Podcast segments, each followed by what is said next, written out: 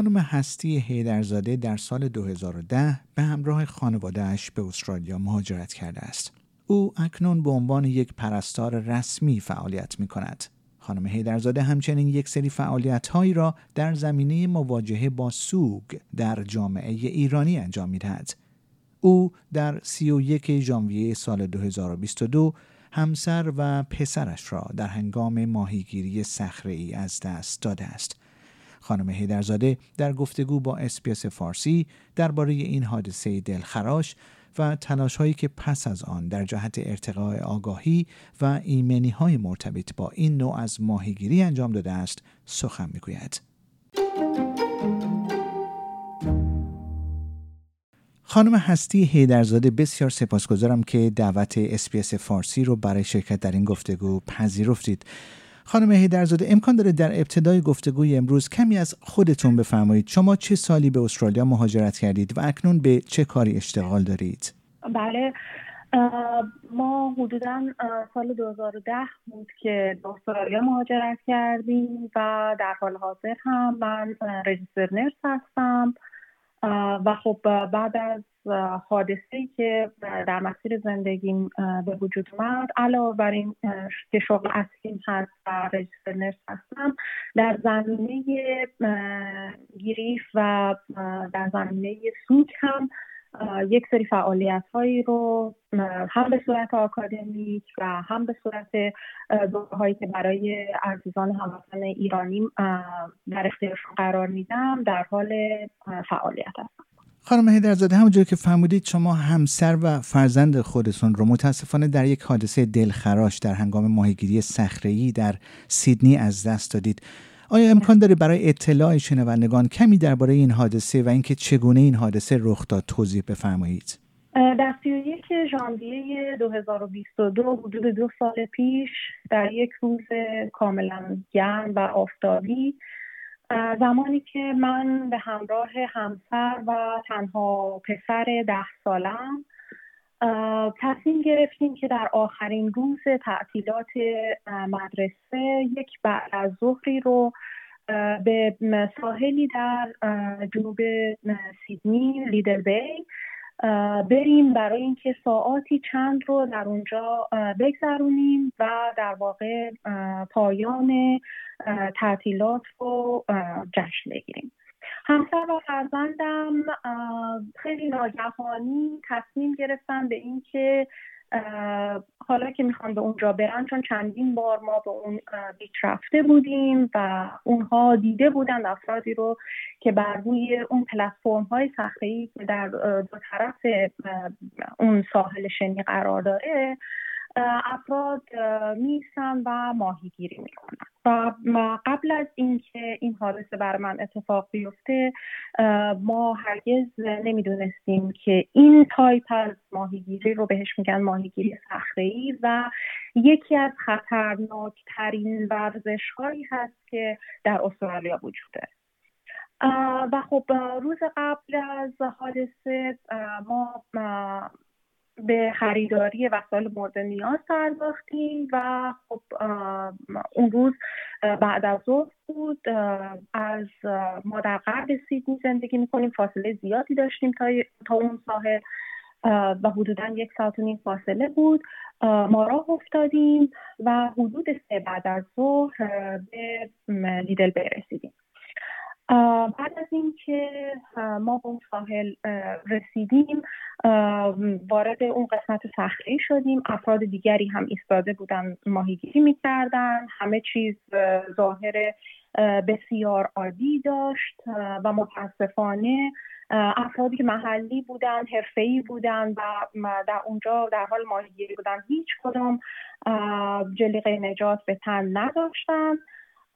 و خب مجموعه اینها باعث این شد که حداقل من چک نکنم به این که این کار ممکنه که خطرناک باشه و همین که ما به روی یکی از صخره ها رفتیم و ایستادیم قلاب ماهیگیری که برای پسرم تهیه کرده بودیم اون نخی که داشت ظاهرا پیچیده بود و همسر و پسرم در چند قدمی من نزدیک به لبه صخره ها ایستاده بودن و من یه مقدار در میانه صخره ها ایستاده بودم. اونها هر دو مشغول این قلاب شدن که این پیچش رو باز کنن و هنوز ثانیه چند نگذشته بود. من وسایل خیلی زیادی در دستم بود و می‌خواستم این وسایل رو یک جایی که کاملا خوش باشه و محفوظ باشه بذارم. لحظه ای برگشتم که یک جایی رو پیدا کنم در روی اون صفحه ها و وسایلم رو بذارم زمین که ناگهان فقط متوجه این موضوع شدم که یک موج خیلی شدیدی بر روی من پاشید و همه وسایلی که دست من بود به سمت ساحل پرت شد. در ثانیه های اول من اصلا متوجه نشدم که چه اتفاق افتاده چون هیچ صدایی نشنیده بودم و در واقع پشتم به عزیزانم بود. و حدود سی چهل ثانیه بعد وقتی که برگشتم دیدم که هیچ کس پشت سر من نیست. به سمت لب صخره ها دویدم و اونجا بود متوجه شدم یعنی اقیانوس پرتاب شدن و در شرایطی هستن که در حال غرق شدن. و اینکه غرق شدن متاسفانه یک پروسه ای هست که کاملا سایلنت هیچ گونه یعنی افراد حتی امکان این رو پیدا نمی کنند که فریاد بزنن و یا تقاضای کمک کنند. در اون لحظه من فکر می کردم که در اونجا باید لایفگارد وجود داشته باشه. تقاضای کمک کردم از ماهیگیرهایی که در اطراف بودن و چون متاسفانه این موج فقط در روی همون قسمتی که ما ایستاده بودیم اومده بود و شاید اونهایی که یکی صد متر این ور اونور وایستاده بودن هیچ کدوم حتی متوجه این موضوع نشده بودم و این خیلی ناگهانی و در کمتر از یک ثانیه اتفاق افتاد. و اینکه متاسفانه نه در اون مکان لایفگارد وجود داشت. در جایی که قبل از این چهار نفر دیگه به خاطر ماهیگیری صخره جانشون رو از دست داده بودن.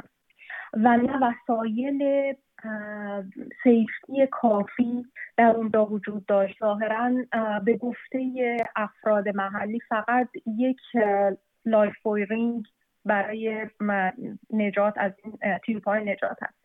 یکی از اینها در اون beach وجود داشت که اون هم به طرز اسرارآمیزی در روزهای گذشته یا کسی برده بود یا آب برده بودش و هیچ گونه وسیله در واقع برای نجات وجود نداشت و نه ما به عنوان اشخاصی که برای ماهیگیری رفته بودیم وسیله نجات همراه داشتیم و نه هیچ کدوم دیگه از افرادی که اونجا ماهیگیری می‌کردن و این کار به صورت ای انجام می‌دادن.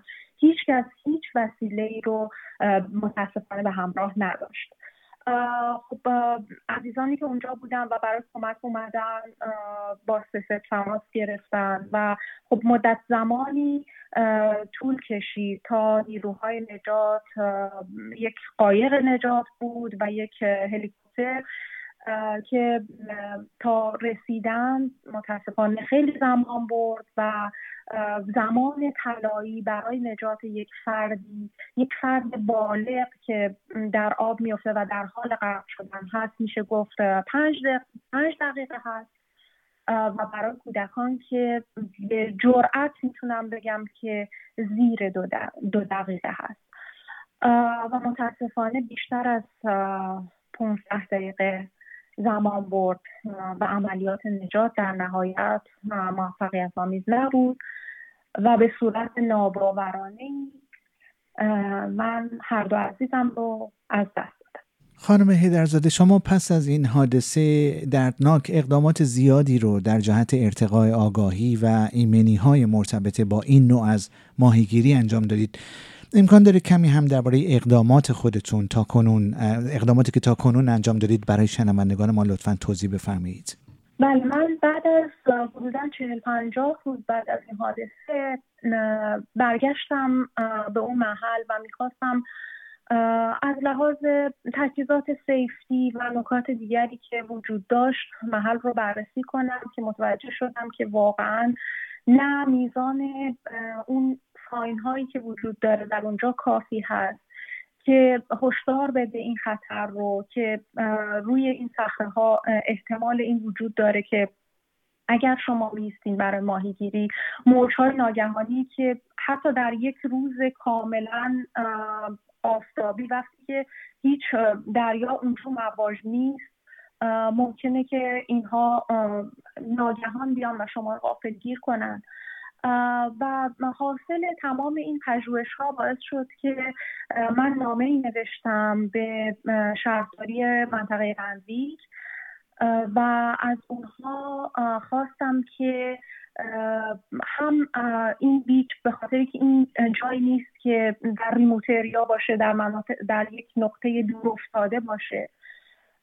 و اینکه من فکر می‌کردم که در محلی که چهار نفر قبلا جانشون رو از دست داده بودن. شاید خیلی کمکاری شده که تا به حال نه لایفگارد برای اونجا در نظر گرفتن و نه تجهیزات کافی برای سیفتی وجود داره که اگر که فردی در آب افتاد بقیه کسانی که اونجا هستن بتونن اینها رو پرتاب کنن به سمت اون فردی که در حال غرق شدن هست و بتونن اون فرد رو نجات بدن.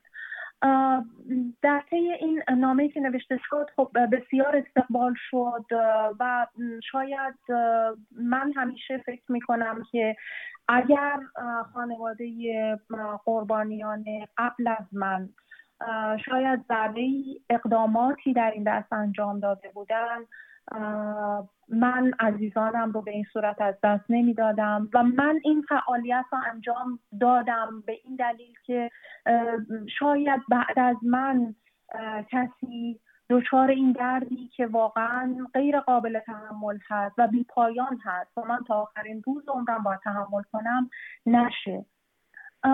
خب شهرداری رندویک خیلی با من همکاری کردن و ها رو افزایش دادن و اینکه البته و اینکه از دسامبر امسال lifeguard گذاشتن برای کل دوره تابستان برای هر روز برای اون و اینکه تجهیزات رو متاسفانه خیلی افزایش ندادم.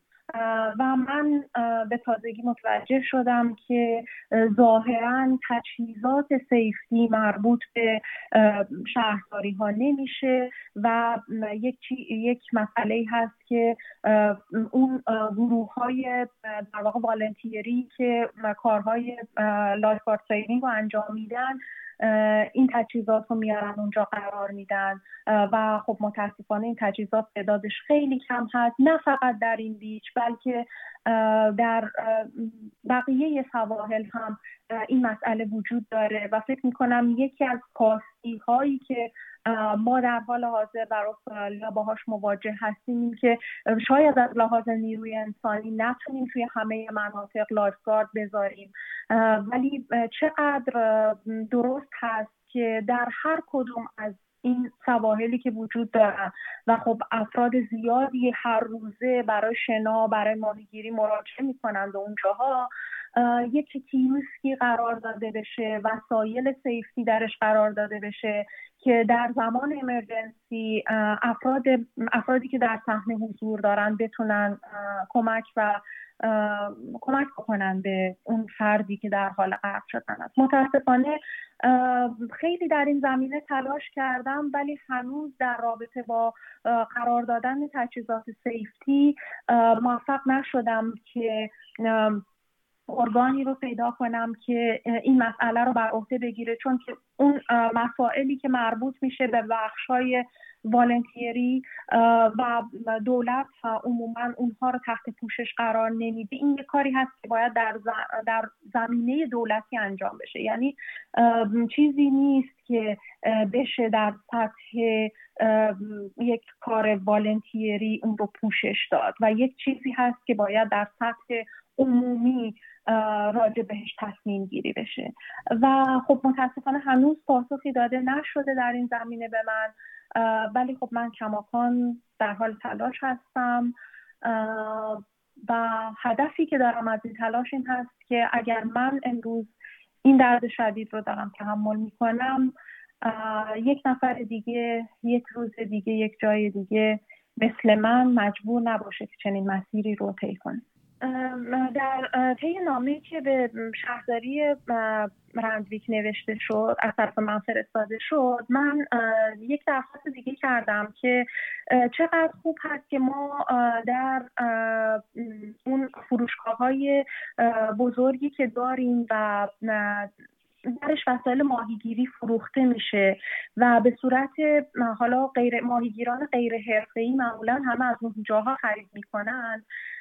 یک سری علائمی گذاشته بشه که هشدار داده بشه به اینکه ماهیگیری صخره‌ای بسیار خطرناک هست و اینکه اون جلیقه نجات به همراه وسایل ماهیگیری در اون فروشگاه ها عرضه بشه و حتی وسایل سیفتی در اون فروشگاه ها عرضه بشه. در آگوست 2023 در میتینگی که در شهرداری رندیک برگزار شد شهردار بسیار از این ایده من استقبال کردند و این رو به صورت یک نامه ای برای حساب لوفر تریدینگ مینیستر ارسال کردن. و از ایشون خواهش کردن که ما بتونیم یک نشستی با ایشون داشته باشیم و این ایده رو بررسی کنیم چون خیلی عملی هست و خیلی کمک خواهد کرد. مطمئنا افراد بدون تجربه ای که از جاهای از فروشگاه های بزرگ این وسایل ماهیگیری رو تهیه می‌کنن. اگر که جلیقه نجات هم وجود داشته باشه و هشدار این هشدار وجود داشته باشه که بدون پوشیدن جلیقه نجات اقدام به ماهیگیری نکنید این شاید خیلی می‌تونه اون ریت افرادی رو که قربانی یک چنین حوادثی هستند کاهش بده. و متاسفانه بعد از گذشت چهار پنج ماه هنوز به ما هیچ پاسخی داده نشده و هنوز هیچ قرار ملاقاتی در واقع برای ما نذاشتن و خواهش من از همینجا این هستش که به این مسئله به این سادگی نگاه نکنن. هر تابستانی ما شاهد این هستیم که در سواحلمون چه تعداد افرادی رو از دست میدیم متاسفانه. در اثر حوادثی از قبیل غرق شدگی. و اینکه این یکی از مسائلی هست که واقعا قابل پیشگیری هست. و من فکر می کنم که در طی سالیانی که واقعا در استرالیا با این حوادث روبرو بودن می‌تونم به جرأت بگم که متاسفانه کمکاری شده. و ما نباید شاهد چنین حوادث سهمگینی در این حجم بالا هر ساله در سواحلمون باشیم. سرکار خانم هستی هیدرزاده بسیار سپاسگزارم که وقتتون رو به اسپیس فارسی دادید. خواهش می‌کنم.